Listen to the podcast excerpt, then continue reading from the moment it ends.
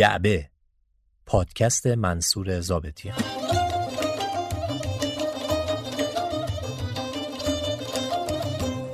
خانم ها آقایان سلام. این پادکست جعبه شماره 26 است که میشنوید. عنوان این جعبه سوسن. بستی تو تا بار سفر از خونه ما. خاموش و سرد بی کاشونه ما. رفتی سفر بی خبر از ما همه دل جای تو غم شد هم و هم خونه ما هر جا میرم یادت همیشه هرگز دادم جدا نمیشه. هرچند که این سفر کوتاهه اما دلم رضا نمیشه. این صدای سوسن بود که شنیدید. قرار نیست توی این پادکست درباره صدای سوسن صحبت کنیم یا نوع خاصی از موسیقی اون دوران رو تبلیغ کنیم و همینطور قرار هم نیست که یک چهره موسیقی دیروز رو تقدیس کنیم و ازش استوره بسازیم. سوسن که از قضا یک خواننده است یک زندگی عجیب داشته که روایت این زندگی عجیب هست که دستمایه این جعبه قرار گرفته. زندگی که ممکنه شبیه زندگی ما یا یکی از اطرافیانمون باشه. دست کم بخشی از اون رو ما ممکنه در زندگیمون تجربه کرده باشیم یا روزی تجربه کنیم. تجربه روزهای فقر، تجربه روزهای ثروت، روزهای شهرت، روزهای دست و دلبازی، روزهای تنگ دستی، تجربه مهاجرت، مهاجرت اشتباه، رها کردن سرزمین مادری که با وجود همه مشکلات غیرقابل انکاری که داره گاهی تحملش راحت تر از تحمل غربته. البته این رو هم بگم که قرار نیست برای کسی نسخه‌ای بپیچیم و بگیم مثلا دست و دلبازی خوبه یا مهاجرت بده. نه، این فقط روایت یک زندگیه که هم می‌تونه ما رو به فکر فرو ببره و هم از طریق اون میشه به مرور بخشی از تاریخ معاصر ایران هم نشست. این پادکست هم در Castbox و پادگیرهای معتبر دیگه منتشر میشه و بعد از مدتی در کانال تلگرامی منصور ضابطیان و سایت جعبه پادکست.com هم قابل دریافت و دانلوده. توی سایت جعبه می‌تونید علاوه بر پادکست ها به موسیقی هایی که در جعبه استفاده میشه به طور کامل دسترسی داشته باشین و همچنین مقالات، بریده روزنامه ها، عکس ها و ویدیوهای مربوط با هر قسمت رو هم ببینید. پیج ما رو هم لطفا در اینستاگرام دنبال کنید که نشونیش هست جعبه پادکست.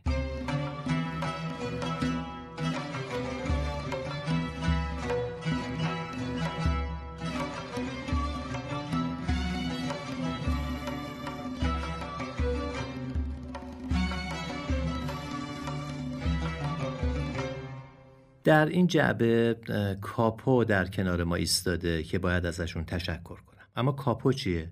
مطمئنم که حتما توی سوپرمارکت ها و فروشگاه های مواد غذایی معتبر این اسم به چشمتون خورده. کاپو در واقع line premium محصولات گوشتی سولیکو کاله است. یعنی اگر بخوام خودمونیشو بگم کاپو سوسیس و کالباس تولید می‌کنه که هم خاصترن و هم درصد بالاتری از گوشت و اونم گوشت بسیار سالم رو استفاده می‌کنن. این نکته رو نه بر اساس حرفهای دوستانم در کاپو که بعد از امتحان محصولاتشون میگم خدمتتون. بعد نیست شما هم یه امتحانی بکنین مخصوصا وقتی که دوره هم جمع میشین و احیانا به ساعت باربیکیوی هم به راهه. خلاصه یاد ما هم باشید. بریم سراغ پادکست شماره 26 سوسن. این سوسن است که می‌خوانم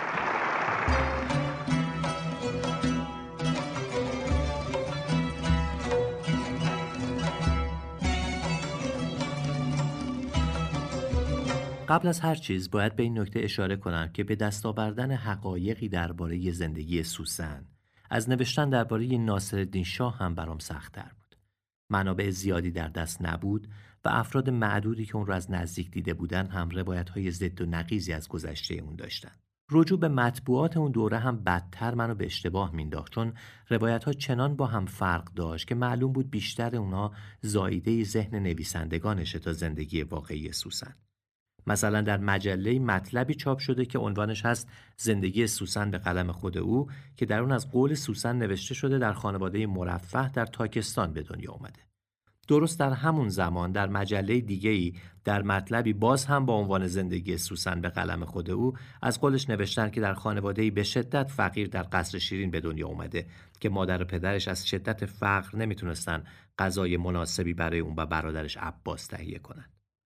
خلاصه من سعی کردم یا روایت هایی رو بگم که بیشتر نقل شدن یا اگر چند روایت از ماجرایی وجود داره همه رو براتون نقل کنم.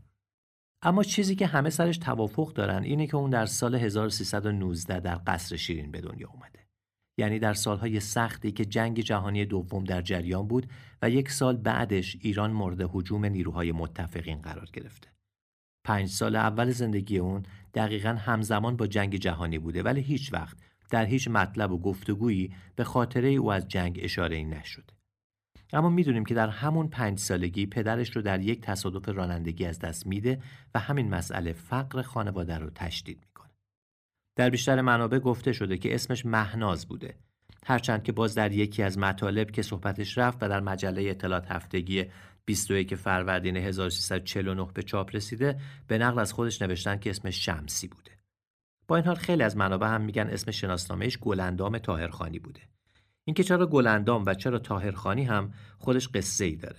من این قصه رو به نقل از آقای منوچهر گودرزی آهنگساز قدیمی که اولین ترانه مهم سوسن رو براش ساخته نقل می‌کنم در گفتگویی که همین روزها باهاشون انجام دادم و بخشایی از اون رو جلوتر میشنوین این روایت آقای گودرزیه که تعریف می‌کنن وقتی برای اولین بار قرار میشه همراه سوسن و اعضای ارکسترش به شهرستان برن و می‌خوان بلیط هواپیما بگیرن تازه متوجه میشن که سوسن شناسنامه نداره. اون سفر اگرچه به لطف شهرت نورسیده ای سوسن انجام میشه اما باعث میشه تا او به فکر گرفتن شناسنامه بیفته. او اسم کوچیک امش گلندام و فامیلی مادرش تاهرخانی رو به عنوان اسم و فامیلش انتخاب می‌کنه. استشهادنامه ای درست میشه و چند وقت بعد رسما به عنوان گلندام تاهرخانی دارای هویت میشه. اگر صحت این روایت رو بپذیریم اما همچنان سالهایی باقی است. چرا خب او که در اون موقع معروف بوده همون اسم سوسن رو انتخاب نکرده یا دست کم مهناز رو یا شاید هم شمسی؟ شاید حضور امش به عنوان یک حامی با همه تلخی هایی که در کنار او بودن داشته باعث شده تا به اون یک نوع ادای دین بکنه. سوسن چشمهای ریز و پوست سیاهی داشته. چشماش اونقدر ریز بوده که در افواه بهش سوسنکوری می‌گفتند و این لقب حتی تا این سالها که سوسن مرده روی اون مونده و در زمانه ای که دیگه آدم ها رو به خاطر شرایط فیزیکی ناخواستشون کمتر مسخره می‌کنن هنوز با سوسن هست. خود من وقتی که ازم میپرسیدن پادکست بعدی درباره چیه و من می‌گفتم درباره سوسن مخاطبین اغلب با تعجب میپرسیدن سوسن کوری؟ درباره علت اطلاق این صفت به سوسن روایت کمتر شنیده شده دیگه ای هم هست که تا چند دقیقه دیگه تعریف می‌کنم. کردی تو رنگم را نشونه. از من گرفتی ای تو بونه گفتی با سیاه زنگی از پیش چشمونم که ننگی. گفتی با سیاه زنگی از پیش چشمونم که ننگی. این نقش روزگاره سیاه و سفید نداره. سیاه و سفید نداره.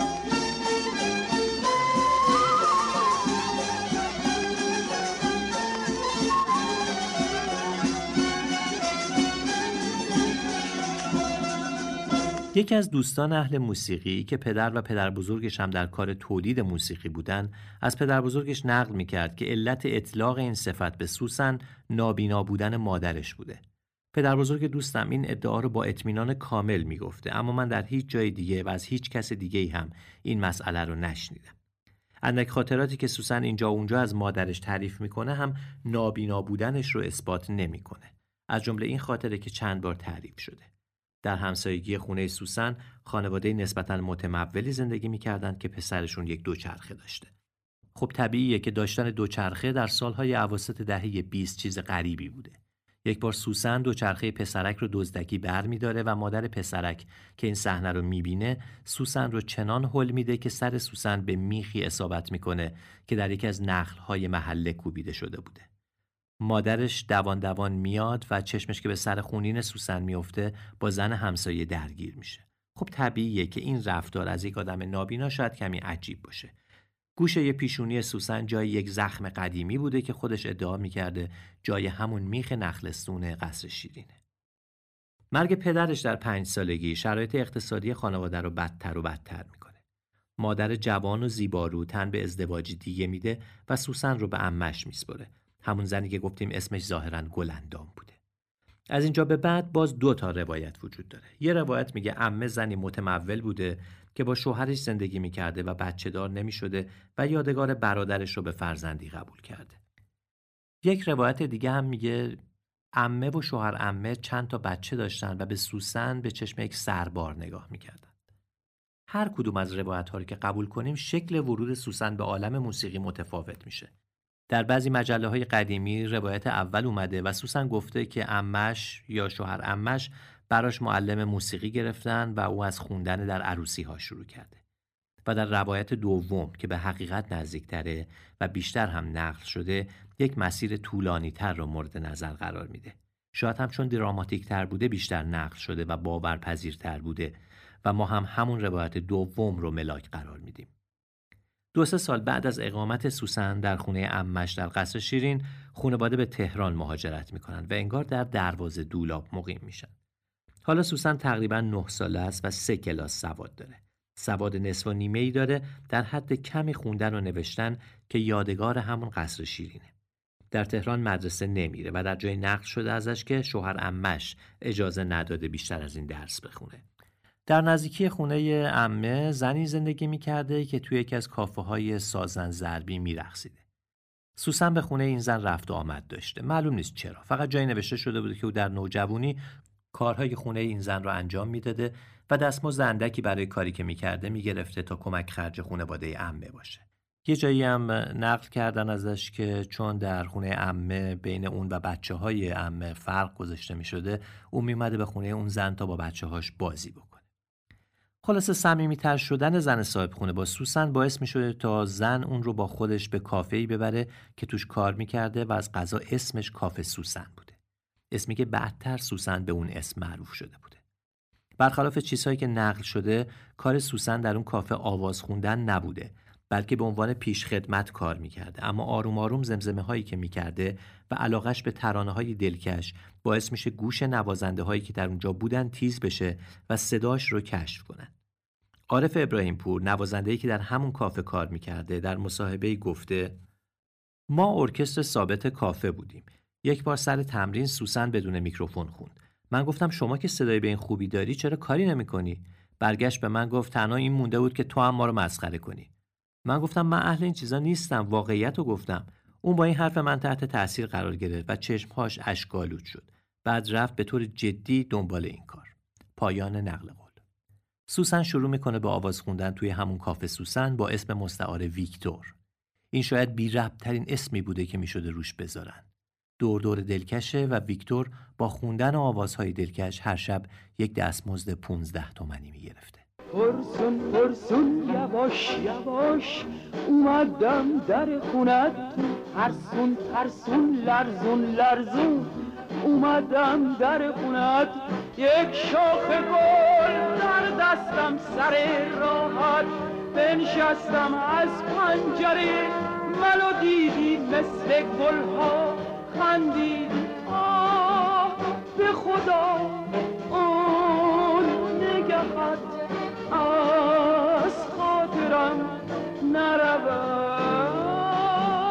آه به خدا. آن نگهت از خاطرم نرود.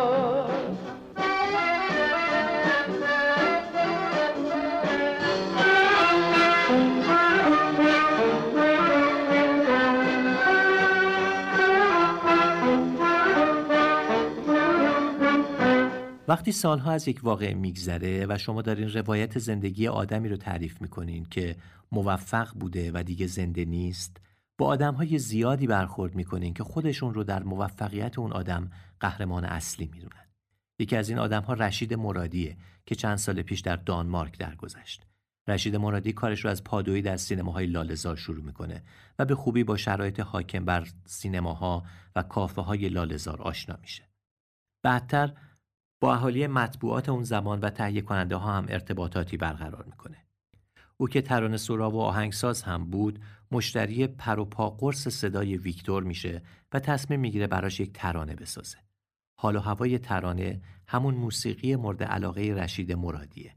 موسیقی که بعدتر به اون عنوان موسیقی کوچه و بازاری دادن. من جام دست این آنم جوانی شد بلای جانم در این جهان یاری ندارم من با کسی کاری ندارم. من جام دست این آنم جوانی شد بلای جانم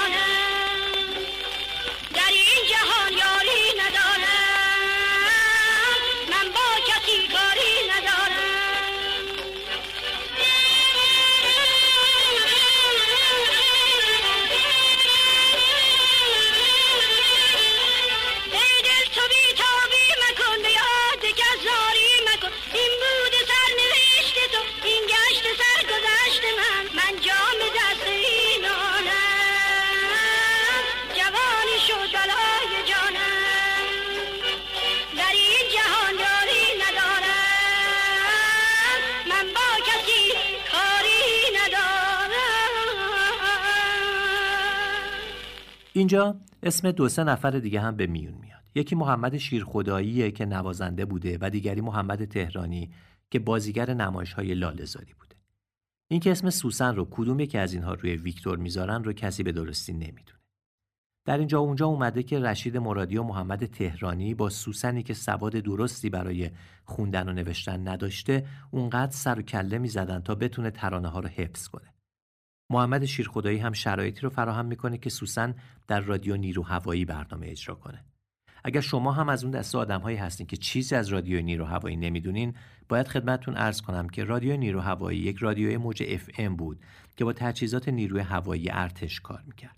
دفتر رادیو نیرو هوایی در حوالی میدان ژاله اون روز که حالا میدان شهداست واقع بود و روزانه چند ساعت برنامه زنده داشت که فقط در تهران و اطراف تهران شنیده می‌شد. رادیو نیرو هوایی به نوعی رادیویی خلاف جهت رادیو ایران که حال و هوایی رسمی و فاخر داشت بود. به همین دلیل پایگاهی شده بود برای نوازنده ها و خواننده های لالزاری مثل جبلی و آفت و محوش و دیگران. در عواسط دهه چهل درست به دلیل همین روی کرد و با اصرار مسئولین رادیو ایران این رادیو به دستور محمد رضا شاه تعطیل شد. حالا در عواسط دهه چل هستیم در شرایطی که ایران از ناآرامی های سیاسی دهه های پیشین فاصله گرفته و شرایط اجتماعی و اقتصادی به یک ثبات نسبی رسیده. طبیعیه که مرکز نشین ها، کافه ها و کاباره ها رو پر کنن و شهرستانی ها هم برای دیدن ستاره ها به سینما ها برن. مطبوعات پر از اخبار زرد مربوط به خواننده ها و بازیگران سینماست و این جریان قالب هنری مرتب نیاز به آدم های جدید داره. سیادانی هم هستند که سودشون در کشف و ستاره کردن این آدمهای جدیده.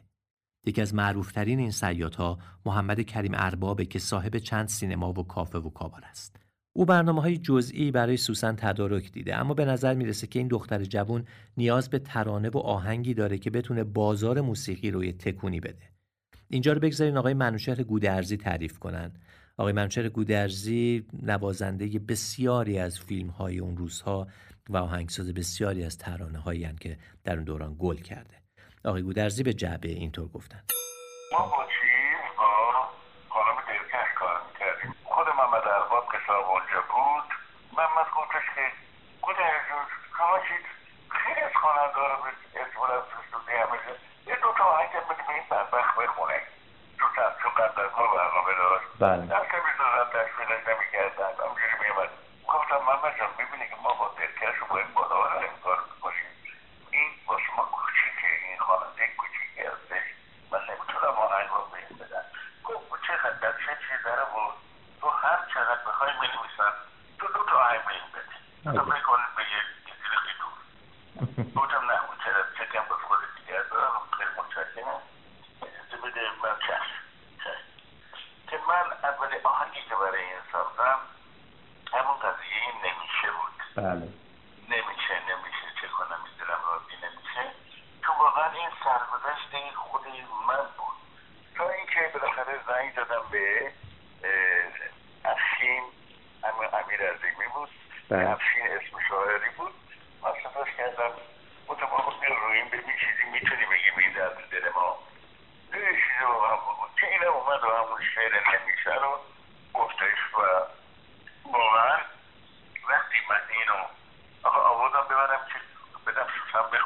بله. گفتم یکی دو تا از این چیزا هم کمپانی های سبکه بودن. بله. اصلا رفته بودن خواننده که گفتم سوسن با اصلا اصلا قبول نمی‌کردن میشناختن اصلا؟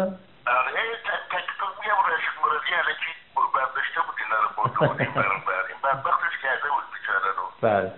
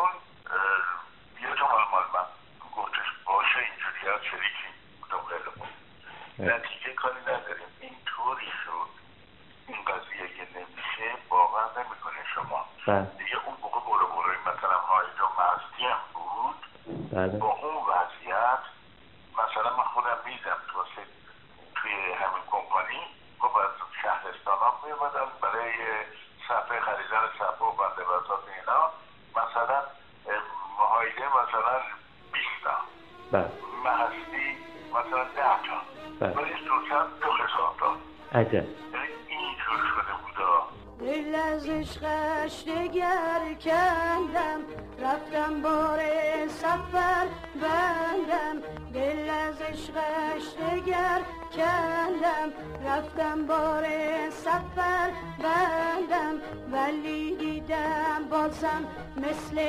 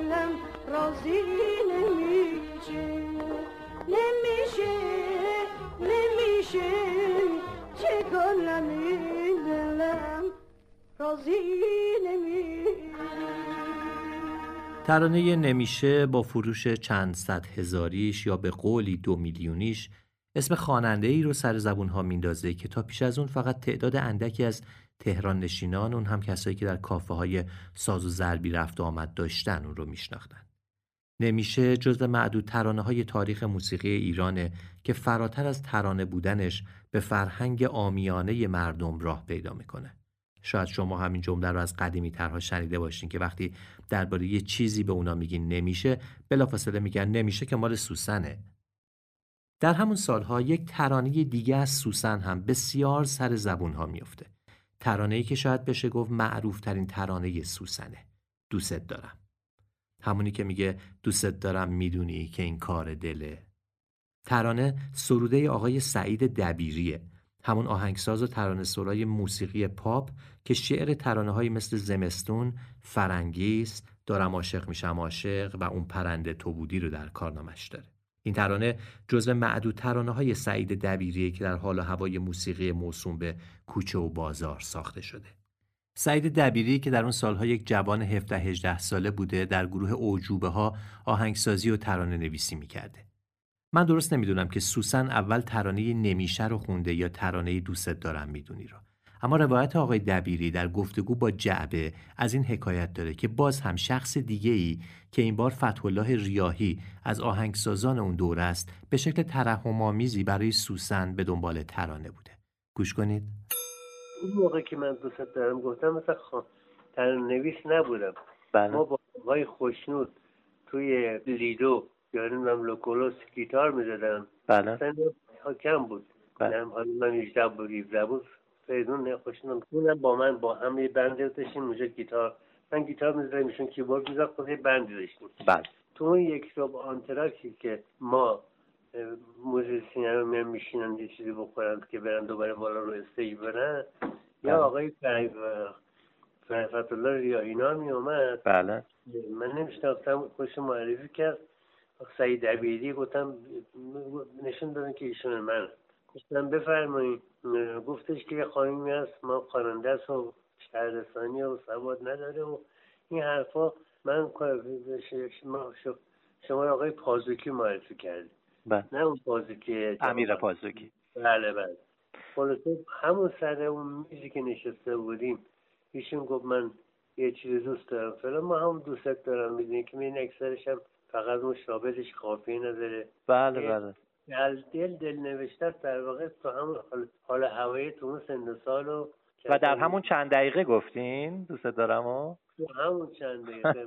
بله. فکر نمی کردم که این اصلا به صورت چیز پخش بشه و اونجوری هیچ بازار یعنی من نمی‌دونستم اینجوری. تو چشم باز کرد سوسن یه همچه اتفاقی افتاده که خانم خوش من دعوت کرد اون تاعت دقیقانی که توی لازار میخون که اونم بله. پشت اون داست خونده دوست دارم می‌دونی که این کار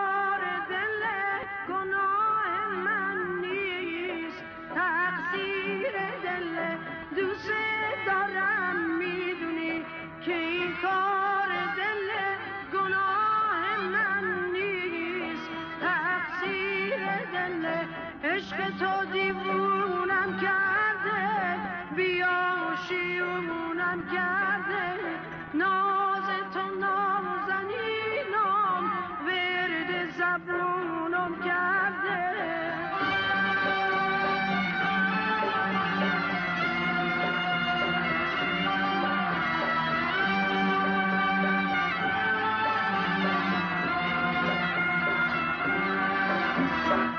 با نمیشه که آهنگش از منوچهر گودرزی و شعرش از افشین بود دوست دارم می‌دونی سعید دبیری و فتح الله ریاهی و ترانه مناقشه برانگیز می بخور منبر به سوزان مردم آزاری نکن که شعر و آهنگش از رشید مرادی بود سوسن تونست پله های ترقی رو به سرعت طی کنه. حالا دیگه رقابت تنگاتنگی بین کاواردارها راه افتاده بود که کدوم یکی سوسن رو مال خودش کنه. این بخش از صحبت‌های منوچهر گودرزی رو با هم بشنویم. بله. یهو نگاه کردم صاحب تمام از محمد ارباب از پرویز حجازی از نمی‌دونم کی. اون نظام بود کی بود؟ یکی بودن اینا. همه نشسته بودن گوشت بودن تعجب اینا من خبردار شد که شهرت این طرف اینا رو کشونده ایزی که اینو بیام بکشن. زمینی که اصلا محلش نمیذاشتن خدا بغلش کرد یه دفعه. واقعا. واقعا می‌خوام بهت بگم بله. حالا من حساب کن. محمد رفیقمون اجازه رفیقمون پرویز اجازی اینا من چجوری رو بشه که چیکار کنم؟ ها؟ به کدوم اینا بگم؟ آره یا نه. ولی می‌خواستم بگم که ببرمش از یه جایی بالاتر که همون شکوفنان بود. یواشکی اشاره کردم به پرویز اجازی تو برو. ما رفتیم برنامه اجرا کردیم از در دیگری گذاشتیم رفتیم و آقای باید رفتن آره. رفتیم یه سره همونجا شکوفنو و این تنی که واقعا اصلا قبولش نمی‌کرد اونجا. بله. شب برنامه گذاشته بود چمدونش گذاشته بودن ده وقتی رفتیم اونجا گفتم ببین خانم شما لطفا من خیلی معذرت می‌خوام خود جدی هم از تو بی‌تربیتی نباشه به زن شما خواهش کنم خفه میشین. هیچ حرف نمی‌زنی اگر بخوای شهرت پیدا کنی و هیچی نکن بذار من صحبت رو من می‌کنم فقط تو پیشین گوش کن رفتیم و صحبت سر این شد که این خانم شب چقدر باید بگیره؟ بسی جزی گفتش که جون چقدر باید بهشون بدیم؟ شبانه هم برگشتم گفتم شبی پنج هزار تومن. گفت پنج هزار تومن؟ بابا خیلی زیادی. این بابا با شب دیویس تومن اینجا میخوندش یه گفتم گفت آه پس خدا حافظ ما برنشیم بس من بودم برنشیم گفت نه بشین حالا چی شد گفتم نه دیگه از طرف دو معلم تو هنوز تو گذشته ها داری سیر داری می‌کنی ایشون برای خودش دیگه الان برای خودش کسی دیگه از تو پای من در وسط هست بله. شب نیارم ما با شب چهار هزار تومن قرارداد بستیم خیلی بوده صد بیست هزار تومن گذاشتی چک گرفتم گذاشتم این میرزید داشت سکته می‌کرد. می‌گفت همیشه از موقع گفتن چی میگه چند روز دادم مگه نگفتم به قبل نوانم درستش کنم. خدا می‌دونه. آخه هر ماه می‌تونست سه تا خونه بخره. آره همون شد دیگه تو دزاشی گرد خونه آقا اونجا واسه گرفتیم ما با هم خود هستم کاری را قرص بگیر و راننده بگیر و چی بگیر و او تشکیلاتش هم بالا سلام اه، یه دونه می‌خونم آهنگ اه، مجموعی هست تقریبا از اه، تمام آهنگایی که خوندم. یه دونه آهنگ می‌خونم باز اونم تقریبا شاده اون یه بار دوبار اجرا شده. آها پس گوش میدیم به صدای قشنگ سوسن با آهنگای قشنگش. مرسی.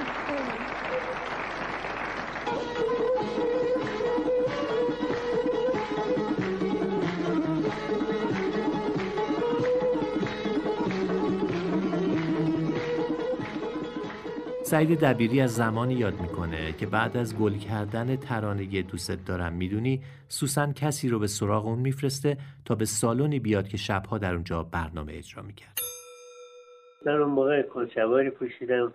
به اصطلاح میگم پروخوری چه. مثل اسپورت نبود مثل رسمی پوشیدم که داشتیم ایران میپوشیدیم بله.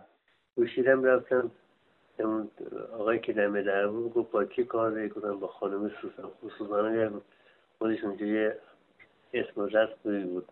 من یارو به نگاه بهم کرد که یعنی حال سب میگن اندر صفی چی می‌کنه نگاهی بود آقا تو با سوسن چی داری؟ مثلا آقا جوان با گفتم خب ایشون من خواسته فلان یعنی کاری ندارم که حالا چی بین ما رده برق شد. گفت بشین تا ایشون برنامهش تموم بشه. بشین که ما تو اون لابی نشستیم. یهو دیدم سوسن هم یه چشمش ضعیف نبود ولی حالتشون کوچولو بود. یه حالتی از دور مثل که جوری می‌گیره بله. اومد جلو. گفت این دبیری دبیری که میگن کیه؟ اومده. اون آقایی که از اول من حالت چی بگم زیاد ما رو جدی نگرفت گفت این آقاست که نشستن بعد این جوان که نشسته. یادم که سوزن گفت دبیری اینه؟ یه جوری گفت دبیری اینه که مثلا فکر میگم مثلا دبیری یه آدم باید سی ساله ای مثلا 25 ساله 40 ساله یه چیزی باشه. خلاصه کاری ندارم که حالا بغل که من حالا چی که نکرد که خیلی به هم محبت کرد احترام گذاشت.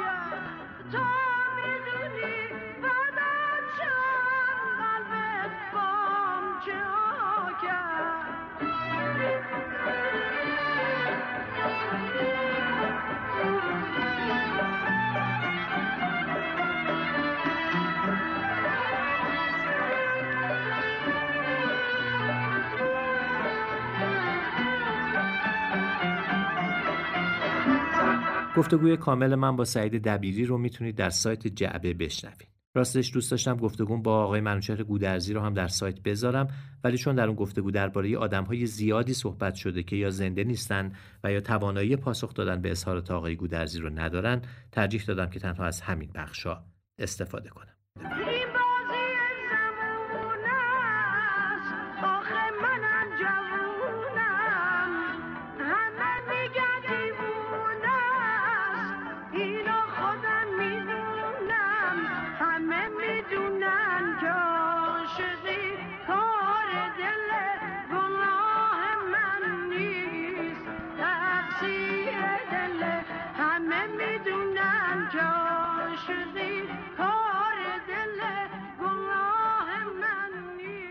با بالا رفتن دستمزد سوسن اون صاحب خانه بزرگ در دزاشیب میشه با چند کلفت و نوکر و دو ماشین بی ام دبلیو و بنز. یک شب وقتی برای اولین بار پشت رول میشینه و از در خونه بزرگش بیرون میاد جمعیت زیادی رو می‌بینه که برای دیدن او دورش جمع شدن. اونم هول میشه و همون اول کار بی ام دبلیوش رو میکوبه توی در خونه همسایه. مطبوعات نه تنها این خبر رو با آب و تاب منعکس می‌کنن که هر حرکت دیگه ای که از سوسن سر می‌زنه یا در اطراف اون رخ میده رو هم با شاخ و برگ فراوان پوشش میدن این خبر رو بشنوید. جواهرات قیمتی سوسن خواننده برگزیده مردم را چند روز پیش دزدان به یغما بردند سوسن معمولا انگشترهای برلیان و زمرد و دستبند و مقداری دیگر جواهرالات خود را در کیف دستی می‌گذارد و با خود حمل می نماید و تا به حال چند بار نیز این جواهرات را از کف داده ولی این بار دزدان همه را بردهاند و جالب اینجاست که نامه ای هم برای وی به جا گذاشتند و نوشتند که با کمال معذرت اقدام به این عمل ناجوان مردانه در مورد خواننده محبوب خود می نماییم ولی قول می دهیم که به زودی این جواهرات را برایتان پس بیاوریم. چون قصد داشتیم با سرمایه خوبی یک کار پرمنفعت را شروع کنیم محتاج پول قابل توجهی بودیم. اول تصمیم گرفتیم به شما مراجعه نموده و این پول را به عنوان قرض بگیریم و حتی خدمت نیز رسیدیم ولی یک فکر ناگهانی به مغزمان خطور نموده و محتویات کیف شما را به سرقت بردیم. باور کنید در اولین فرصت یا به طور قسطی و یا یک جا پول شما را مسترد می داریم چون کاری که ما در پیش داریم خیلی زود می تواند پولی را که به عنوان سرمایه به کار انداخته ایم بازگرداند.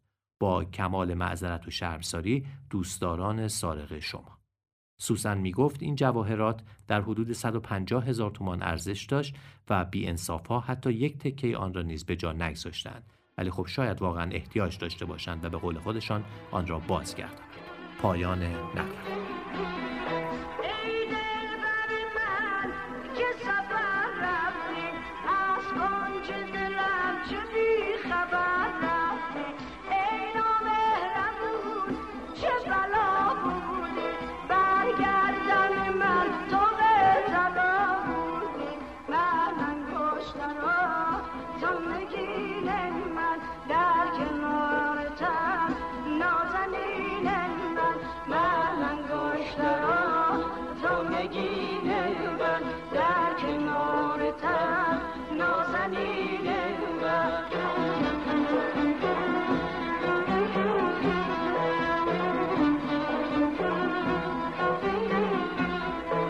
سوسن قراردادی با یک کمپانی میبنده که در مقابل دریافت 200 هزار تومان ده ترانه برای اون کمپانی بخونه. قراردادی که گرچه به لحاظ مبلغ چشم گیره اما در مقابل فروش اعجاب انگیز صفحات او رقم زیادی نیست. قرارداد با وجود اینکه بیشتر شبیه یک کلاهبرداریه اما برای خواننده های دیگه یک آرزوی دست نیافتنی به نظر میاد. همزمان آوازه رفتار سوسن با تنگ دستان دست و دلبازیش و بزرگمنشیش بین مردم میپیچه و خیلی ها برای رفع مشکلاتشون به اون رجوع می‌کنند. دست و دلبازی او گاه از طرف اطرافیانش به نداشتن عقل معاش تعبیر میشه. اما هرچی که هست باعث میشه که این صفت درست یا غلط مهمترین چیزی باشه که هنوز از او در یادها مونده. میگن اسکناس هایی که مردم هر شب بعد از اجرای برنامه روی سن پای سوسن میریختند از دستمزد شبونه اون بیشتر بوده. اما وقتی که آخر شب پاشو از محل اجرای برنامه بیرون میگذاشته دیگه چیزی برای خودش باقی نمیمونده. سوسن هزینه تحصیل چندین دانش آموز و چندین دانشجو رو تقبل کرده بود. سالها بعد وقتی در پایان عمر از او پرسیده شد که اون بچه ها چقدر سراغش رو می‌گیرند اینطور پاسخ میده. شما وقتی که در ایران بودین یک جوان ایرانی رو هزینه تحصیلاتش رو تقبل کردید و اون جوان رو برای ادامه تحصیلات فرستادید امریکا. بله. اون و- یک نفر نبود ببخشید. خواهش می‌کنم. یه نفر شما می‌دونیم. بله. اونا پنج شیش نفر بودن. از سه چهار تا دختر و دو تا سه تا پسر. الان در امریکا هستن. امریکا بودن رفتن کانادا زندگی می‌کنن. آیا این چهار پنج نفری که شما هزینه تحصیلشون واقعا هزینه تمام تحصیلشون شما از کوچیکی پنج تا کارگر داشتم اینا هم ریخته بودن تو خونه اینا بزرگ شده بودن دیگه. تازه دختر بزرگ کردم از خودم دو سال بزرگتر. آیا یاد شما می‌کنه؟ بله بله. فقط یه تلفن نمی‌کنم بگن حال چطوری پس یادی به اون به خاطر نه گرفته؟ خیر نه. دیگه وقتی همشون دارای شوهر و business و نمی‌دونم بچه و نمی‌دونم چی چی شدن دیگه گاهی وقتی یه تلفنی سوسن جون چطوری؟ خوبی؟ یادت میاد یه روز برات دوست دارم میخوندم. با شوق رویت تا سحر چشم انتظار میموندم. اما دیگه تموم شد عمرم به پات حروم شد. از من نصیحت بشنو ای دل. آروم بگیر تو سینه که زندگی همینه. روز از نو روزی از نو عیده عجب دنیایی. در اواخر دهه چهل سوسن یک کتاز صحنه هاست. دنیای موسیقی از یک طرف تحت سیطره محوش و آفت و شهبر و خواننده از این دسته که با شکلک در آوردن و تکان دادن اسافل و اعضاشون همزمان مبتزل ترین ترانه ها رو می‌خونن و از طرف دیگه در اختیار خواننده های رسمی رادیو تلویزیون. اما سوسن متعلق به هیچ کدوم از این دو طیف نیست. صداش جلفی صدای آفت و محوش و پریوش را نداره و در این حال به رسمیت صدای دلکش و مرزی هم نیست. نه مثل خواننده های زن کافه ها لباس های بیپروا و کوتاه می پوشه و نه مثل خواننده های رسمی لباس های شیک که دوخت پاریس داره سوسن خودشه با اون صدای خشدار و لباس های ارمک انگار مردم خودشون رو در صدای سوسن بیشتر پیدا می‌کردن. شاید هم ناخداگاه جامعه برآمده از سرخوردگی های دهه سی قهرمانهایی رو می‌خواست که بتونن انتقامشون رو از زمونه بگیرن. حالا می‌خواست این قهرمان فردین گنج قارون باشه یا تختی کشته شده در اتاق هتل آتلانتیک یا سوسن دوست دارم می‌دونی. اما مسعود فروتن تحلیل متفاوتی داره که اون رو با جعبه در میون گذاشته. من فکر می‌کنم که دلیل اقبال نسل ما به سوسن و بعد آقاسی این بود که یک یک تغییر اساسی توی فرهنگ شنیداری ما میباز پیش بیاد. سوسن خواننده کوچه و بازار بود. بعد به نظر من تو اون سالها یعنی اواخر چهل و اوایل پنجا ناگهان خاکی شدن باب شد. یعنی آدما سعی کردن که کفش کتونی بپوشن جوونا به خصوص. آدما جوون ها هنرمندا سعی می‌کردن یه پاتوقی توی قهوه خونه بر خودشون پیدا کنن. جوری شد که ما دانشجوها اون سال من دانشجو بودم ما می‌رفتیم سفر دانشجویی. توی اتوبوس ها وقتی که شلوغ می‌کردیم میخوندیم رفتم بار سفر بستم سوسن میخوندیم یا لب کارون آقاسی رو میخوندیم. هیچ کس سراغ آهنگای رامش و داریوش و عارف نمی‌رفت. هم این بود مرتب خونده میشدنی نسل ما هم علاقه پیدا کرد که بره سراغ هنرمندایی که خاکی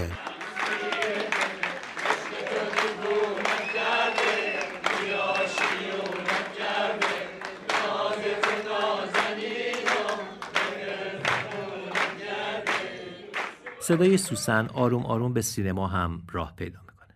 اول با ترانه نمیشه در فیلم دنیای پر امید و اولین بار به صورت اوریژینال در فیلم حسن کچل به کارگردانی علی حاتمی. ترانه حبیب من که بین چندین ترانه این فیلم موزیکال گم میشه. اما اتفاق اصلی در فیلم قیصر میفته. فیلمی که جریان سینمای ایران رو به مسیر دیگه ای میندازه.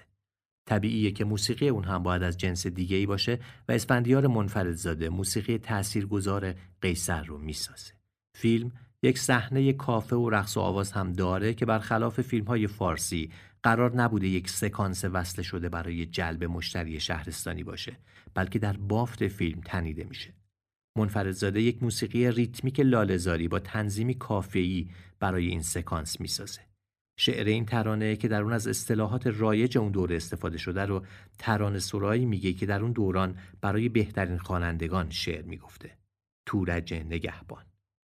شعر ترانه رو شاید خیلی هاتون شنیده باشین. همون که می‌گفت تتق تق تق تتق دنبکی رو باش ویولون زنه عینکی رو باش. برو تو کار این تارزن لوتی اینم پیشکش تو اون یکی رو باش. تتق تق تق تتق دنبکی رو باش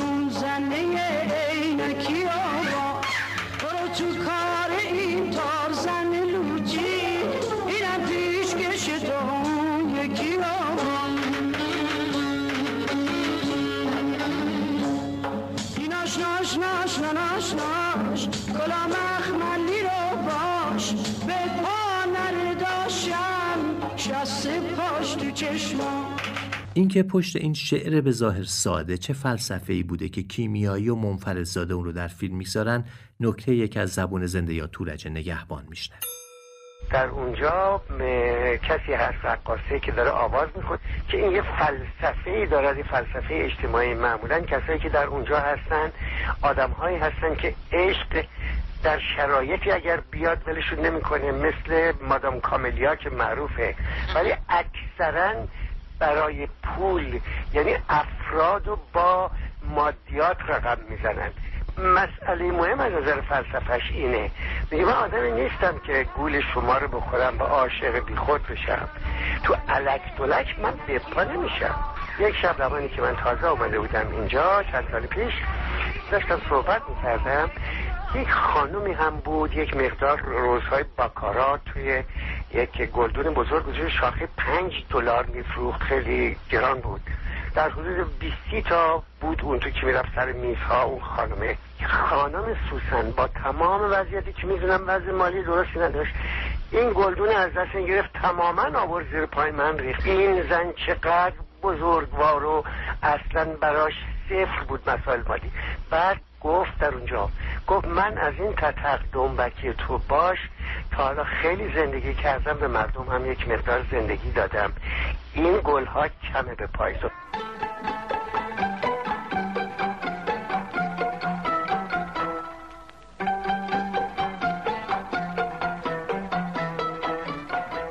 جلال مقدم نویسنده و کارگردان متفاوت اون سالها در فیلم پنجره سکانسی رو می‌ذاره که شخصیت های متمول فیلم که از طبقه آریستوکرات حاکمه هستند در یک مهمانی مجبور شدن روی زمین چهار زانو بزنن و سوسن که با اون پیرهن ساده ارمکش به عنوان خواننده به مهمونی دعوت شده برای اونها آواز می‌خونه. مقدم تضاد پنهانی رو بین اقشار جامعه اون روز ایران با همین صحنه به تصویر می‌کشه.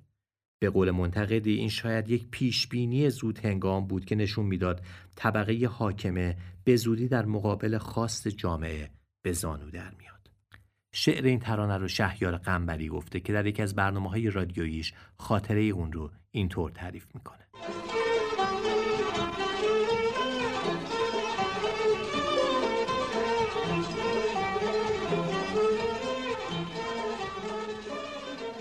جلال جان مقدم که یک سینماگر روشن فکر بود دو سفر خوب شمال هم با جلال جان داشتیم بنگام فیلم برداری فیلم پنجره رفتیم به شمال بندر پهلوی که صحنه‌هایی از فیلم رو اونجا کار می‌کردند. فرصتی بود که با دوستان دیداری داشته باشم برای چند روز. جلال جان موسیقی فیلم رو به اسفندیار منفردزاده سپرده بود. که موسیقی زیبایی هم هست. ترانه های فیلم پنجره رو من نوشتم که یکی ترانه متن بود. تصمیم گرفته شد که از اماد رام دعوت کنیم برای خواندن ترانه متن. و بعد برای صحنه میهمانی میهمانی اشرافی جلال جان دوست می داشت که از سوسن دعوت کنه تا در اون صحنه حاضر بشه و ترانه تازه رو اجرا کنه. اون روزها سوسن صاحب شهرت شگفتانگیزی بود بچه های بعد از انقلاب طبیعتا ازش خبر ندارند. به شکل جلال مقدم می‌خواست که در صحنه میهمانی اشرافی که در خانه دختر قصه اتفاق میفته سوسن جان یک ترانه تازه بخونه. بنابراین از ما خواست که یک ترانه سوسنی درست کنیم. یعنی دقیقا ترانه سوسنی. برای سوسن. به اندازه سوسن.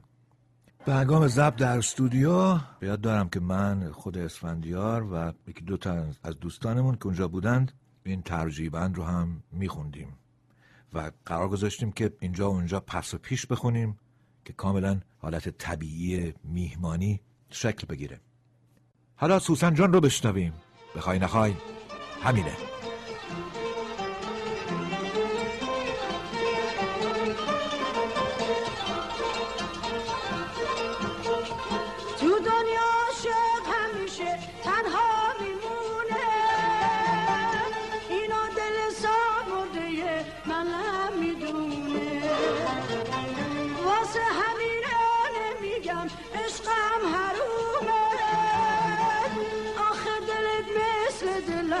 کاسه خونه. بخوای نخوای همینه کار زندگی. واسه شیخ جز خوشی هست هرچی بگی. بخوای نخوای همینه کار زندگی. واسه عاشق جز خوشی هست هرچی بگی.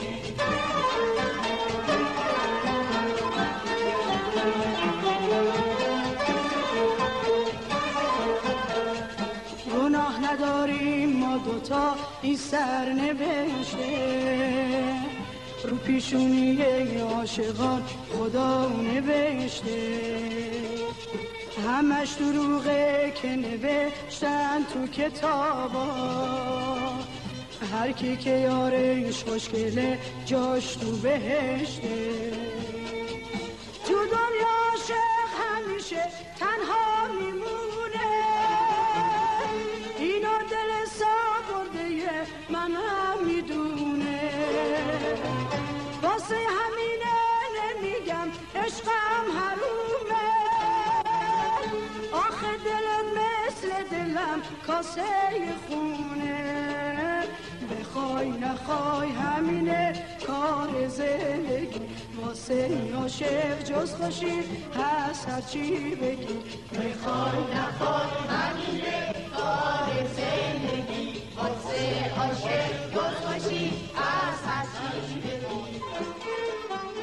اگه مطبوعات اون دوره رو ورق بزنین هر چند شماره یک بار با این خبر روبرو میشین که قرار زندگی واقعی یک خواننده یا هنرپیشه سینما به فیلم یا سریال تبدیل بشه. و البته معمولا هم نمیشه. درباره سوسن هم این خبر بارها چاپ میشه با این تفاوت که به حقیقت میپیونده.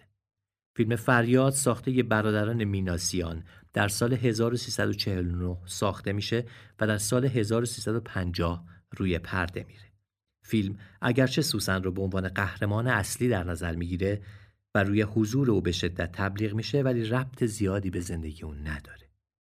برادران میناسیان در گفتگوی با مجله فیلم و هنر وقتی در مقابل این پرسش قرار می‌گیرن که علت اصلی ساخت این فیلم چه بوده اینطور میگن. علت اصلی ساخت فیلم برخوردی بود که با سوسن پیدا کردیم. به نظر من سوسن زن فوق‌العاده است. زندگی سوسن اون چنان فراز و نشیب داره و این فراز و نشیب اون چنان در لحظات زندگیش تأثیر گذاشته که جا برای مکاشفه و تعمق باز می‌ذاره. نتیجتا علت اصلی ساخت این فیلم برای ما یک کاوشه. کاوشی در روح، حرکات، رفتار و کردار انسانها و این میدان در فریاد باز بود.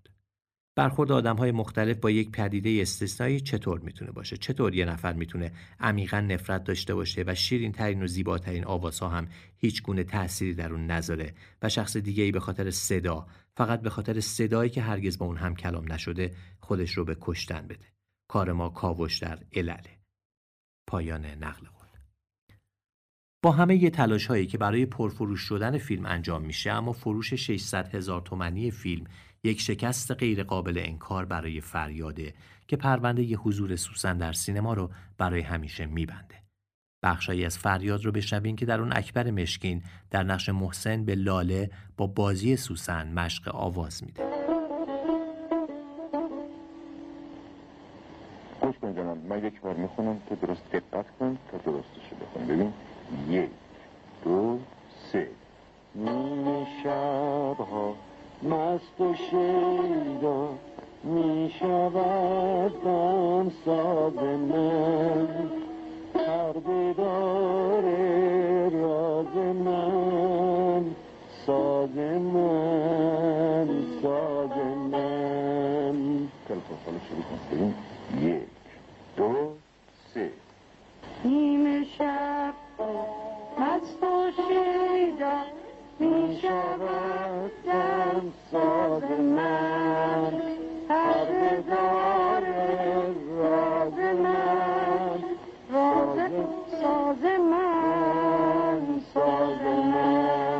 در شرایطی که سوسن قهرمان صفحات مطبوعات زرده مسئله ازدواجش هم بارها مورد نظر قرار می‌گیره و هنوز هم کسی به درستی چیزی ازش نمی‌دونه.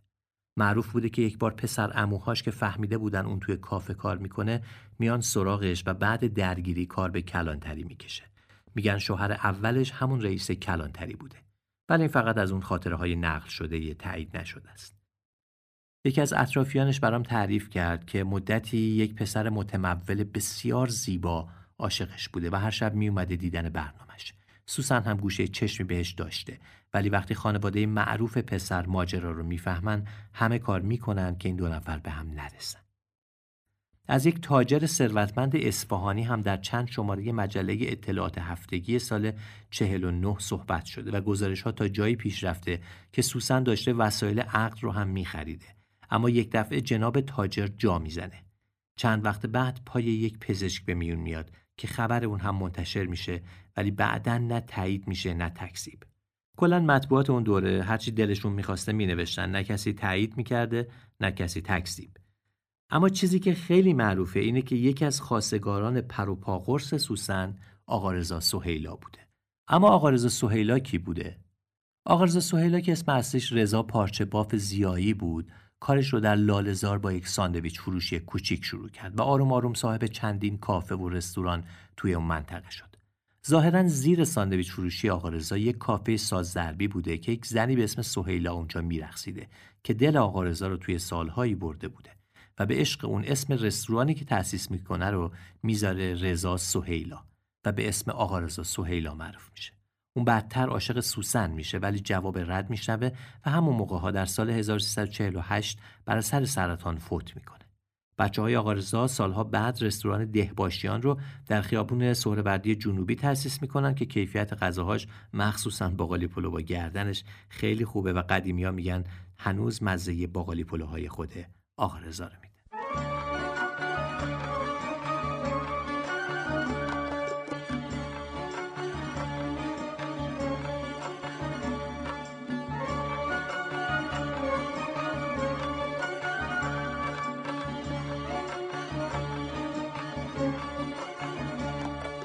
اونچه که درباره سوسن به لحاظ تاریخ اجتماعی ایران مهمه رویکرد جریان روشنفکری ادبیات به ترانه های سوسنه قاعدتا نباید روشنفکرها به این شکل از موسیقی روی خوش نشون بدن اما می‌بینیم که در مطبوعات روشنفکری اسم سوسن بارها و بارها تکرار میشه.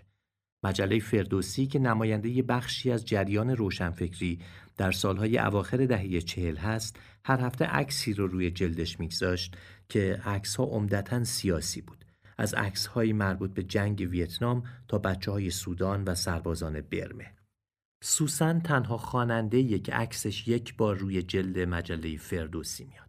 عباس پهلوان سردبیر مجله در همین شماره می‌نویسه درست در اوج ساختن و پرداختن آهنگهایی که زیبنده مجالس خصوصی بزرگان قوم بود و در لحظه‌ای که ترانه های مثلا عرفانی رواج گرفته بود و اکثر خواننده های ما از مردم بریده جای خیشتن را در محافل گرم آنچنانی و پرزرق و برق می جستند آوایی گرم از میان مردم برخاست و با شعر و ترانه هایی که از دل توده و نمایی از آرزوها، دریغها و تمایلات سرکوفته آنان داشت و بدون اینکه نیروی حمایتش کند در جامعه ما مانند بم ترکید و گل کرد. ای که گویی قلبش با قلب میلیون ها مردم این مملکت می‌زند و آوایش گویی حرفی از دل مردم است که از میان دولب او خارج می شود و این از دلیل اشتهار و تسخیر قلب مردمی که دنبال یک هم نفس، هم درد و هم احساسند و چنین خواننده ای را از قعر یک کافه درجه سه و چهار به اوج می نشانند. پایان نقل قول اوج رویکرد جریان روشنفکری به صدای سوسن رو میشه در شعر منصور اوجی شاعر معروف اون دوران پیدا کرد. او در شعری با عنوان این سوسن است که می‌خواند که بعدتر عنوان کتاب او هم شد اینطور سروده. اندیشه های خنجر غیر از حجوم و کشتن چیست؟ غیر از حجوم کشتن. حتی اگر به زنگ نشیند. اتراقگاه ما را جارو کنید. جارو کنید. این قلب کیست؟ این که تکه تکه می شود از درد. این قلب کیست؟ اتراقگاه ما را جارو کنید. در ارتفاع روز اینجا چرا چراغ می افروزند؟ اینجا چراغ؟ شبهای استراب شبهای خاک را چه کسی دیده است؟ اینک که در کسوف خطابم تویی باید لباسی از ستاره بپوشم اتراقگه ما را جارو کنید آبی بر آن بپاشید این سوسن است جارو کنید جارو کنید این سوسن است که می‌خواند شبهای استراب را بر دره های برف زیر هزار خنجر. این سوسن است که می‌خواند. این سوسن است. دکتر فرشید سادات شریفی که روزگاری در شیراز دمخور منصور اوجی بوده روایت اوجی از سرودن این شعر رو برای جعبه اینطور نقل کرده. جوانی رو تصور بکنید که با شعرهای شاعر شهرش منصور اوجی زندگی کرده و حالا برای اولین بار در 27 8 سالگی قرار شاعر محبوبش رو که خیلی هم منزویه ببینه. باز تصور کنید که در ذهن این جوان شعریست با نام این سوسن است که می‌خواند. شعری که اینجوری شروع میشه. اندیشه های خنجر غیر از حجوم و کشتن چیست؟ غیر از حجوم کشتن حتی اگر به زنگ نشیند. اتراقگاه ما را جارو کنید این قلب کیست؟ این که تکه تکه می شود از درد این قلب کیست؟ اتراقگاه ما را جارو کنید. اما در خانه شاعر باز میشه آغوش او به روی مهمانان گشوده است با یک لبخند زیبا با محاسن سپید و لباس سرتاپا سپید. و بعد که رود کلمات جاری میشه شما کم کم می‌فهمید که این شعر هر آن چیزی هست بجز آنچه که شما فکر می‌کردید. طبیعتا مجموعه که سال 49 آمده ذهن جوان داستان رو بیشتر و بیشتر برده به سمت اینکه خب همه چیز سیاسی است. اما شاعر گره گشا میشه با یک لبخند. به ما میگه این راجب سوسن خواننده است. شبی سوسن دعوت بوده به مجلسی و از اون بارانهای قاطع و بی تخفیف تهران میباره و تا او از در ورودی منزل حیات رو طی بکنه و به داخل مجلس برسه تمام لباسهاش تر شده. و هر جا می‌خواد بشینه همه خودشون رو جمع می‌کنن. دامن از او فراهم می‌کشن. و این او رو بسیار میرنجونه و او رو به سخن میاره که من همین سوسنی هستم که برای شما می‌خونم و رونق محافل شما هستم. حالا با اندکی باران چرا از من دوری می‌کنی؟ شاعر تیزبین و حساس ما از این ماجرا چنان متأثر میشه که این شعر رو برای سوسن گفته برای آدم هایی که شادی و احساس خوب آدم ها رو در اونا می‌کشند به سادگی یک باران. در روزهایی که با چنین دوریهایی نیاز به چراغ افروزی داره و شاعری که وقتی می‌خواد با و از هنرمندی مثل سوسن صحبت بکنه می‌دونه که باید لباسی از ستاره بپوشه. برای همین قسمت پایانی این شعر این گونه است. اتراقگاه ما را جارو کنید آبی بران بپاشید. این سوسن است. جارو کنید جارو کنید. این سوسن است که می‌خواند شبهای استراب را بر دره های برف زیر هزار خنجر. این سوسن است که می‌خواند. این سوسن است.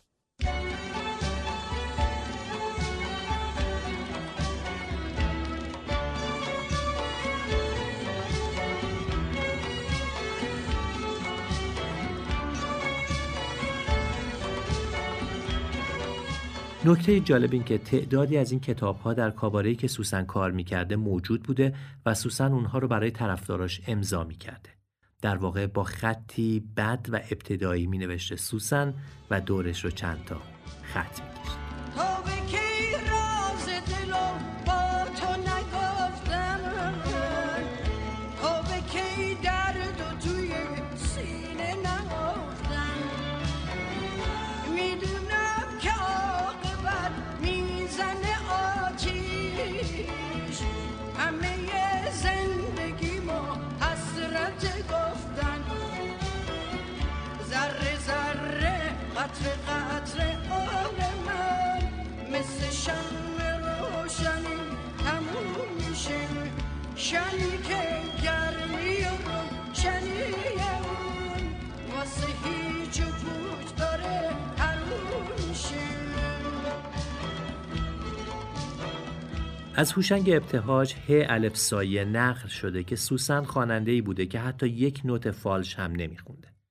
من هیچ جایی ندیدم که سایه چنین حرفی رو به این سراحت زده باشه ولی در گفتگوی بلندش در کتاب پیر پرنیانندیش درباره سوسن صحبت کرده. از جمله میگه سوسن خیلی عالیه.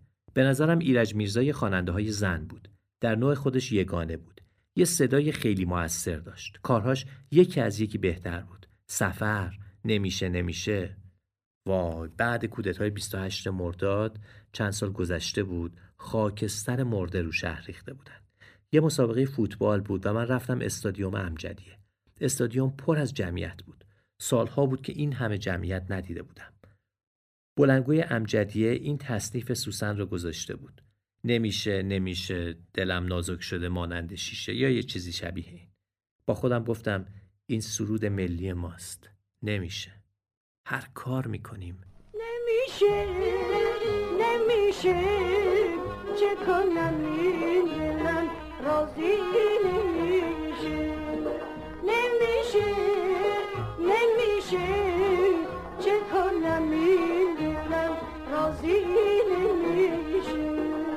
شاید تنها حضور سوسن در ادبیات داستانی در کتابی باشه که سالها بعد از مرگ سوسن نوشته میشه. در کتاب خانه لهستانی ها نوشته مرجان شیر محمدی که نشر چشم اون رو منتشر کرده. در فصل از کتاب قهرمان قصه همراه مادر و خاله دو تن از دوستان مادرش برای تعطیلات عید به بندر پهلوی اون روزها میرن. اونجا متوجه میشن که در بولوار اصلی شهر یک گاردن پارتی در جریانه. بخشهایی از کتاب رو با صدای خود نویسنده بشنوید.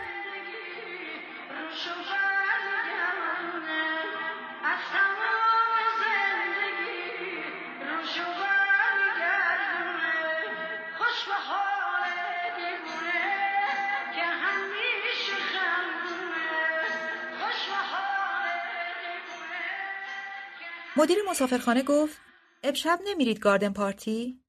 خاله پری گفت گاردن پارتی چیه؟ مدیر گفت یه مهمونی عمومیه یعنی همه می‌تونن شرکت کنن. توی بولواره. خوش میگذره. از دستش ندید. شنیدم سوسنم اومده اینجا و امشب می‌خواد تو گاردن پارتی بخونه. راهل خانم گل از گل شکفت. وای چه هیجان انگیز. حالا این بولوار کجا هست؟ مدیر گفت شما به تاکسی بگو بولوار خودش می‌دونه کجا ببرتتون. از دم غروب شروع میشه تا آخر شب. از دستش ندید. همه جور نمایش و مسحکه هست. از تاکسی که پیاده شدیم باران نم نم میبارید و مردم دست دسته داشتن می‌رفتن به طرف بولوار. مردم خوشحال بودند و لباسهای ترتمیزی پوشیده بودند. بگو به خم می‌کردند و از پله هایی که می‌رفت طرف بولوار پایین می‌رفتند. ما هم دنبال مردم را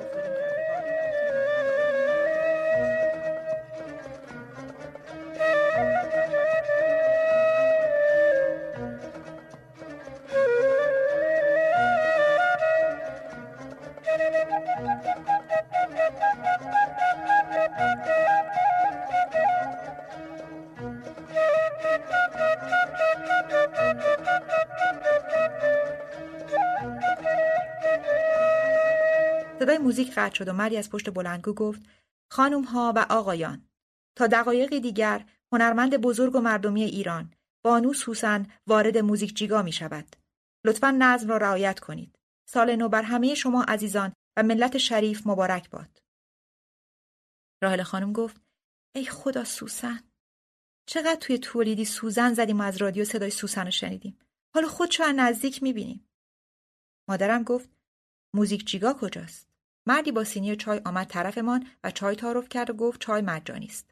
مادرم و مادام چای برداشتند. مادام از مرد پرسید موزیک جیگا کجاست؟ مرد خندید و با لحجه محلی گفت شما مسافرین؟ مادام گفت بله. مرد گفت موزیک جیگا یعنی جایگاه موزیک. برین اون طرف. و با دستش موزیک جیگا را نشان داد.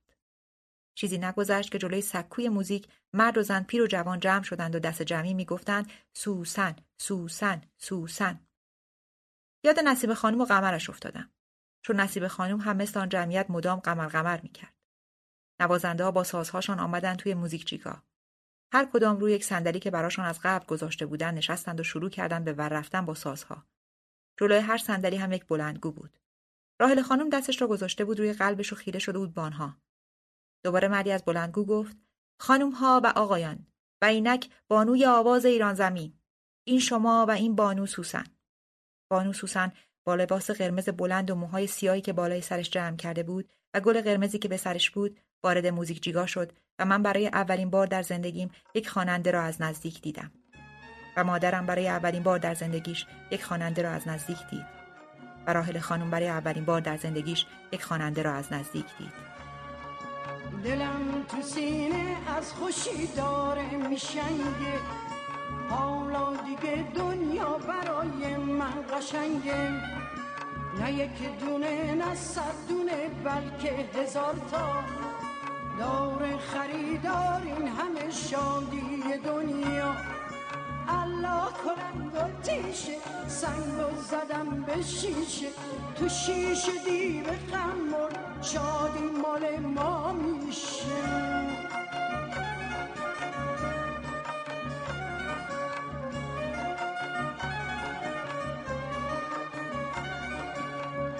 ز کار فردا هیچ وقت خبر نداره هر کس که خوش نباشه همیشه بد میاره این قسمت رو هم بشنوید که تازه ترین استفاده از صدای سوسن در یک اثره.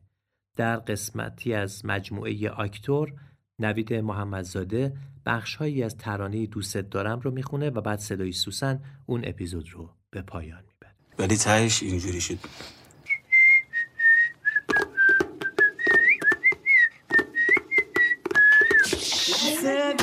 دارم می‌دونی این کار دل گناه من نیست تقصیر دل دوست دارم می‌دونی این کار دل گناه من نیست تقصیر دل سوسن در اون سالها بخش از درآمدش رو صرف امور خیریه می‌کرد. این رو نه فقط بر اساس شنیده ها که بر اساس خبری میگم که در همین جستجوهام بهش رسیدم. از طرف دفتر نیابت ریاست عالیه کمیته جهانی پیکار با بیسوادی طی نامه ای از سوسن خواننده برگزیده مردم به مناسبت ایجاد یک باب دبستان در یکی از قراء توابع قصر شیرین تقدیر گردید. کمک اون نیست که پول داری بری مثلا هزار دلار بده به کسی همه آدما بفهمن کمک اونی که یواش ببینید کسی نداره یواش بدونی که کسی ببینه بری صداش کنی یه گوشه بهش بدی. اونو میگن کمک. کمک جوری نیست که به عنوان گدایی بده به یکی بگی آره این فقیره نمی‌دونم فلانه. نه. کمک به عنوان بزرگواری اون آدم. چون بزرگواره که میگه ندارم. نمیره دزدی نمیره کار خلاف بکنه.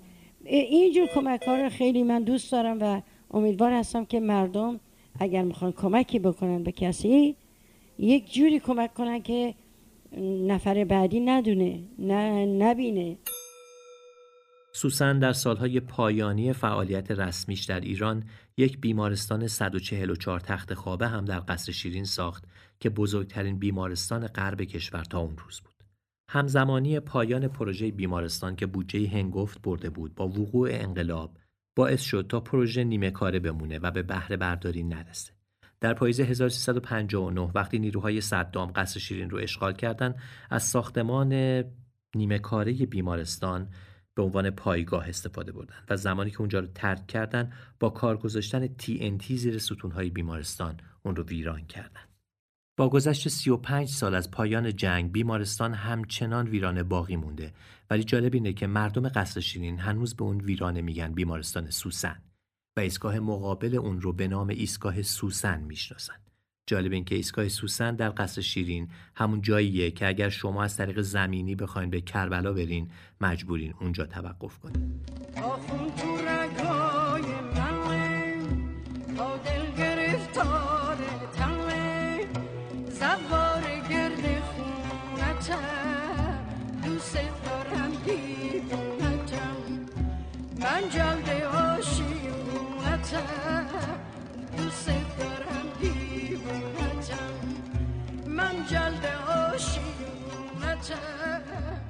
فعالیت سوسن در سالهای منتهی به انقلاب آروم آروم کمتر میشه.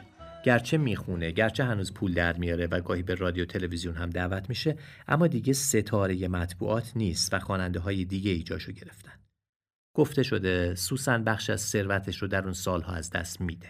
بعضی ها میگن دوستاش این کار رو باهاش می‌کنن و بعضی ها هم میگن اونها رو در قمار میبازه. ولی من چیزی در این باره نمی‌دونم. در همون سال هاست که اسفندیار منفردزاده ترانه شبهای تهران رو براش می‌سازه. ترانه‌ای که تنها کار اونه که زیر تیغ ساواک میره و از انتشارش جلوگیری میشه.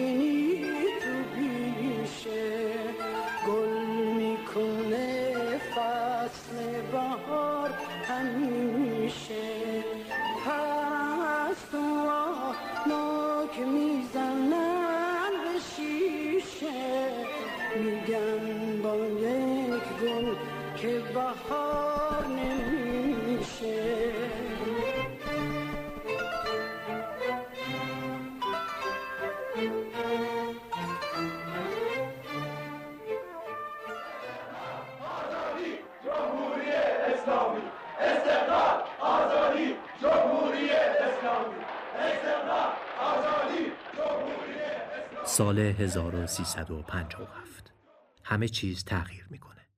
جامعه انقلابی دیگه نه سوسن رو می‌خواد نه لالزار رو و نه هیچ کس دیگه ای که نشونه ای از روزگار قبل از اون داشته باشه. کاباره ها یکی یکی در آتیش خشم انقلابیون مذهبی میسوزن.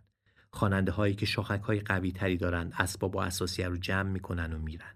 اما سوسن از اون دسته نیست و میمونه. یک جای گفته که در اون ماها خارج از ایران بوده و با پیروزی انقلاب برمیگرده. چه می‌دونسته که چه اتفاقی میافته؟ لابد برمیگشته که در فضای جدید تری کارش رو ادامه بده بدون اینکه شناختی از جامعه جدید داشته باشه. اون به حاشیه رونده میشه. مدتی در محله گیشایی تهران زندگی می‌کنه. و بعد که از پس هزینه های زندگی بر نمیاد هم خونه یک بازیگر تاعت های روحوزی در محله در جنوب تهران میشه. حالا خیلی ها سوسن رو می‌بینن که با چادری به سر و زنبیلی در دست روزها بیرون میاد و توی صف گوشت و پنیر کپنی میسته. منبع درآمدش اجراهای پنهانی و پرحراسیه که در مهمونی ها و عروسی های خصوصی داشته. در اوایل دهه شست سوسن دو بار در مهمونی دستگیر میشه و هر بار به 74 ضرب شلاق محکوم میشه. جایی نقل نشده که آیا این احکام به اجرا در میاد یا نه. ولی ترس حاصل از اون باعث میشه تا از همسری که مدتی بوده پیدا کرده بوده و با هم زندگی می‌کردن جدا بشه و تصمیم بگیره از ایران بیرون بره. آمدم رفتم گذرنامه. گفتن هی گفتن برای شیش ماه دیگه پنج ماه دیگه بیا. من خلاصه بهم ندادن. آخر بهم گفتن ممنوع خروجی.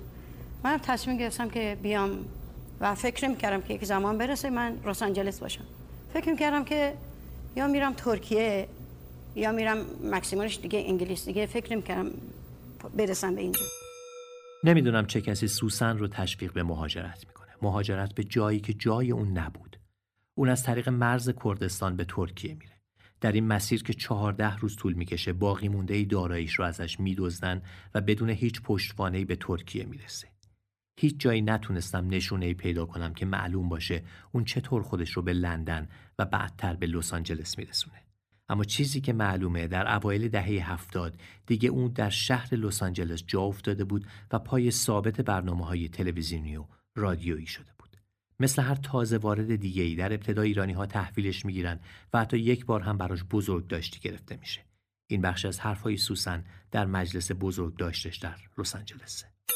شرمنده کردین منو واقعا هیچ وقت اینقدر خوشحالم چرا؟ یه, با... یه دفعه یه کمچین مراسمی بود خوشحال این تا آخر عمرم حالا هر وقت هست خواهد موند. و توی دیوار خونم روی بالسترم میکوبمش. خیلی متشکرم. مرسی خانم شما. همیشه سالهای سال همیشه زنده هستی برای مردم این. من که به تارگی سوست دل خسته دارم. مثل تو عاشق زار دست به دست دارم. قصه نخور دوست دارم درد و بلاد به جونم. با دگران چه کار داری؟ با دیگران چه کار داری؟ با تو که مهربون.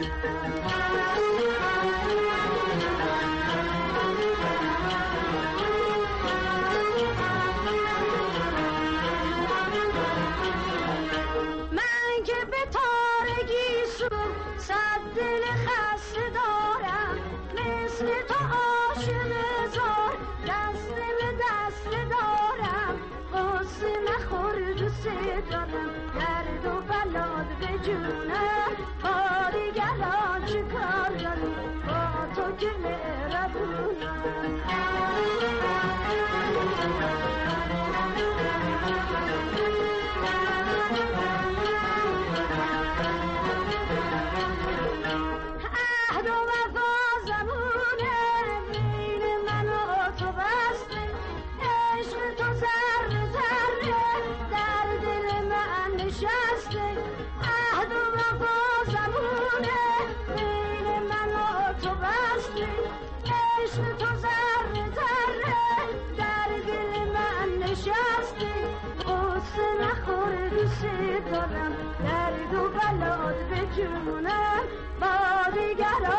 کار داری با تو که مهربون در اوایل دهه 80 سوسن آروم آروم به انزوایی ناخواسته فرو میره و فعالیتش محدود میشه به خوندن گاه به گاه در چند رستوران ایرانی. یکی دو گفتگویی که از اون سالها از سوسن باقی مونده نشونه های یک افسردگی رو در خودش داره. سوسن غمگینه، ناامیده، در پشیمونی اینه که چرا مهاجرت کرده و همه اینها رو در مقابل دوربین با بغضی عمیق عنوان می‌کنه. متاسفم که به دنیا اومدم.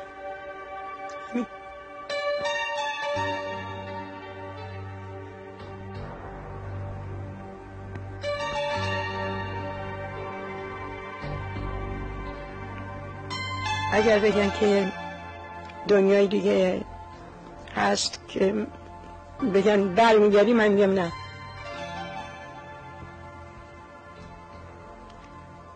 ممکن نیست اگه اونجا همین فکر داشته باشم به من خدا داده باشه ممکن نیست بگم میرم. در این دنیا من حالا تازه می‌فهمم خیلی هیچ نداشتم. هیچی نبودم. الان می‌فهمم که این شهرت کاذب چیزی برای هنرمند نمی‌ذاره. شهرتی که با چه بدبختی به دست میاد. جوانیتو می‌ذاری فامیلتو از دست میدی. برادر خواهرتو از دست میدی. خودت فرسوده میشی.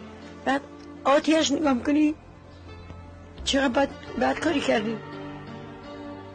یه زندگی عادی برای یه هنرمند من فکر کنم که وقتی که می‌تونه شوهر داشته باشه بچه داشته باشه خیلی بهتر از این که بیاد اونجور شهرت پیدا کنه و یواش یواش یواش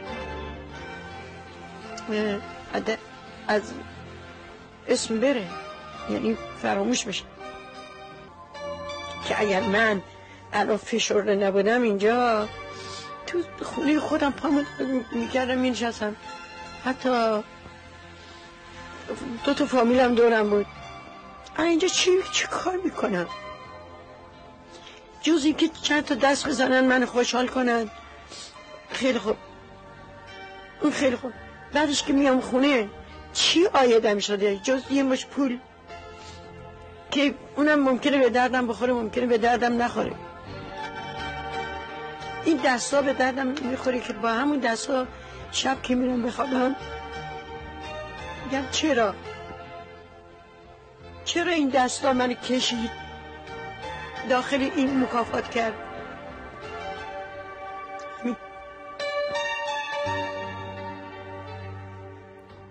از اوایل دهه 80 و با کمکار شدن سوسن فقر هم چهره زشتش رو بیش از پیش به اون نشون میده. سوسن بی خانمان میشه و یک ایرانی گاراژ منزلش رو در اختیار اون قرار میده تا در اونجا زندگی کنه. اما سوسن یک بدشانسی دیگه هم میاره. زمین می‌خوره. بعضی از دوستاش میگن توی خونش بعضی ها میگن وقت برگشت از برنامه و یک روایت هم میگه یک روز برفی روی یخ لیز می‌خوره. فرقی هم نمی‌کنه دست راست سوسن از ناحیه بازو میشکنه. اون همون موقع به یک شکست بند مراجعه می‌کنه اما ظاهرا کار خرابتر میشه. سوسن باید برای جراحی دستش به بیمارستان می‌رفته اما نمیره. نمی‌دونم چرا. عدهای از اطرافیانش معتقدند به خاطر مسائل مالی بوده که غیر محتمل هم نیست. پولسازترین خواننده اواخر دهه چهل نمی‌تونسته برای درمان دستش دکتر بره. البته روایتی هم هست که میگن اون از عمل جراحی میترسیده. اما کل ماجرا در این لحظات بسیار غم انگیزه. فکر کنین یه زن تنها بدون هیچ قوم و خیش و دوست نزدیک گوشه یک گاراژ با دست شکسته. خیلی سخت. یادت میاد یه روز برات دوست دارم میخوندم. با شوق رویت تا زقر چشم انتظار میموندم. اما دیگه تموم شد عمرم به پات حروم شد. از من نصیحت بشنو ای دل آروم بگیر تو سینه که زندگی همینه روز از نو روزی از نو در زمستان 1383 چند نفر از ایرانی های مقیم لس آنجلس شرایطی رو فراهم می‌کنن که سوسن بتونه آپارتمان کوچیکی رو اجاره کنه. زندگی گرچه کمی آرومتر میشه اما درد همچنان گریبان سوسن رو رها نمی‌کنه. او برای فرار از درد مشت مشت قرص می‌خوره و به الکل پناه میاره.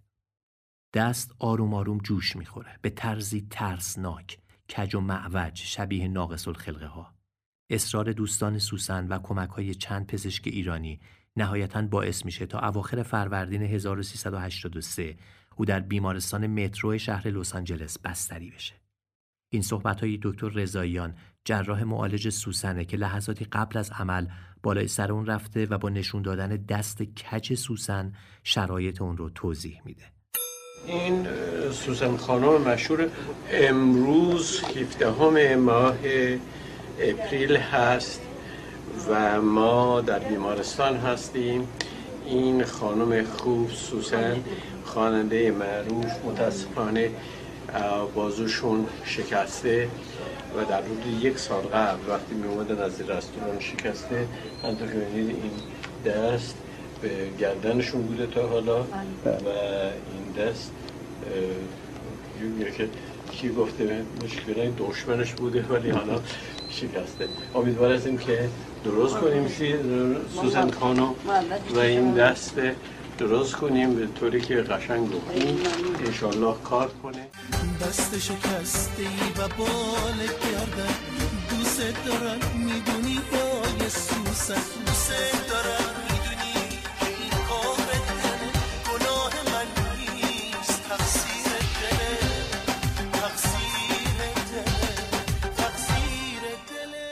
عمل جراحی سوسن حدود 8 ساعت طول می‌کشه. عملی موفقیت آمیز و امیدوار کننده. سه روز بعد در حالی که شرایط عمومی سوسن برای مرخص شدن از بیمارستان مهیا بوده ناگهان آلارم دستگاه وصل شده به او چیز دیگه ای رو نشون میده.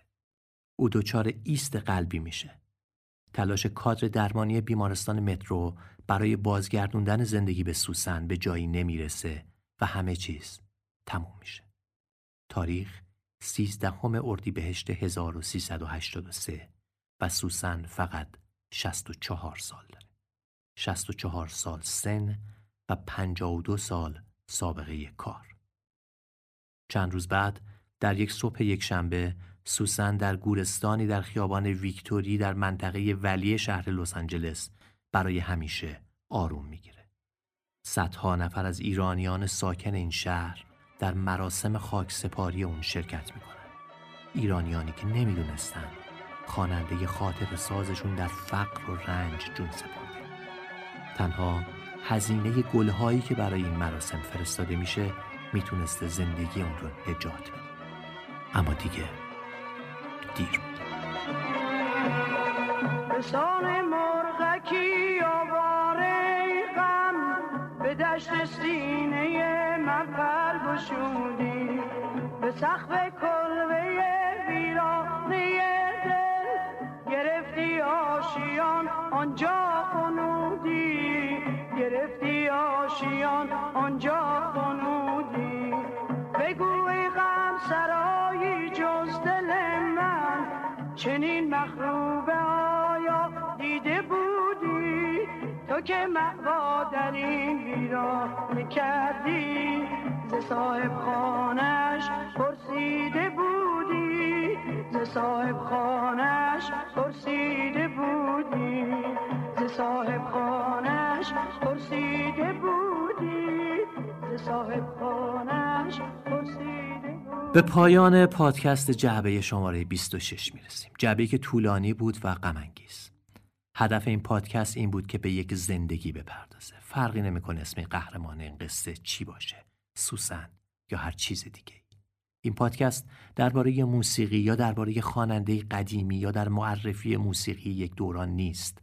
درباره سرنوشته درباره زندگیه درباره انتخابهای غلطه و درباره مهاجرت اشتباهه و همچنین یک مرور تاریخیه حتی موسیقی هایی هم که در این جعبه شنیدین رو بگذارین به حساب یک پژوهش تاریخی. نشونه ای از اونچه مردم کوچه و بازار در دهه های پیشین گوش می‌کردن و اینکه چطور از ترانه یک کارت سلاخ به دلم آخ به دلم آخ به دلم به سرود قسم به اسم آزادی رسیدن. باید از دوستان خوبی که در این پژوهش به من کمک کردن تشکر کنم. صدای بعضی از اونها پخش شد و بعضی ها هم در راستایی آزمایی اطلاعات من رو راهنمایی کردند.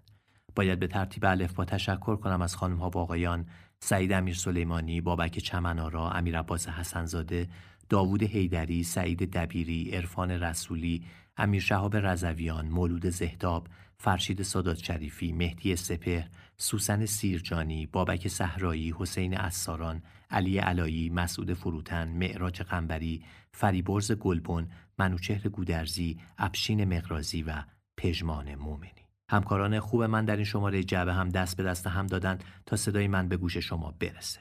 خانم زهرا قائدی و آقایان میلاد حجتی، عطا سرمست، سینا افشار و رامین وطنیا. بچه ها از همتون متشکرم. و ممنونم از کاپو که کنار این جعبه ایستاد تا ما با قدرت بیشتری به کار ادامه بدیم. کاپو همونطور که در ابتدای پادکستم گفتم یکی از line های شرکت سولیکو کاله است. در واقع line premium این محصولات هستش که حتما اسمش توی فروشگاه های مواد غذایی معتبر به چشمتون خورده و کاری که می‌کنه در واقع اینه که سوسیس و کالباس‌هایی تولید می‌کنه که هم خاصترن و هم درصد بالاتری از گوشت و اون هم گوشت بسیار سالم رو استفاده می‌کنن.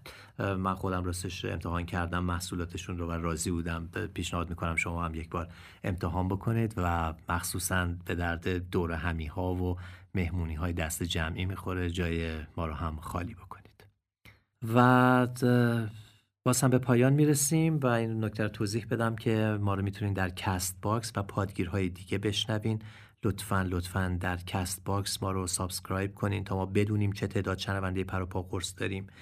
subscribe کردن هم که کاری نداره. وقتی که میرید توی Castbox یک دکمه داره که نوشته subscribe اونو فشار بدید. به ما وصل میشید. همچنین با فاصله چند روزه پادکست ها روی سایت و کانال تلگرام هم قابل دریافته. در سایت شما علاوه بر پادکست ها می‌تونید در ارتباط با هر قسمت مقالات، ویدیوها و کتاب های مرتبط رو هم پیدا کنید و موسیقی های استفاده شده در هر قسمت رو هم به طور کامل بشنوید. آدرس سایت ما هم هست پادکست.com جعبه اچ نداره. J A B E پادکست هم که P O D C A S T. و نشونی صفحه اینستاگرامی ما هم هست جعبه پادکست. خواهش می‌کنم ما رو به بقیه هم معرفی کنید. بذارین در این بی صدایی فرهنگی ما بخشی از صدای فرهنگی سرزمین رو به گوش بقیه برسونیم. من منصور زابتیان هستم و این جعبه شماره 26 بود. سوسن. چه بد کردم که من دل بر تو بستم. خودم کردم که لعنت بر خودم چه عمری من به پایت سر کردم. خودم کردم که لعنت بر خودم محبت بیش کردم ناز کردی. مرا نامهربونی ساز کردی. شکستی قلبم و رفتی ز پیشم.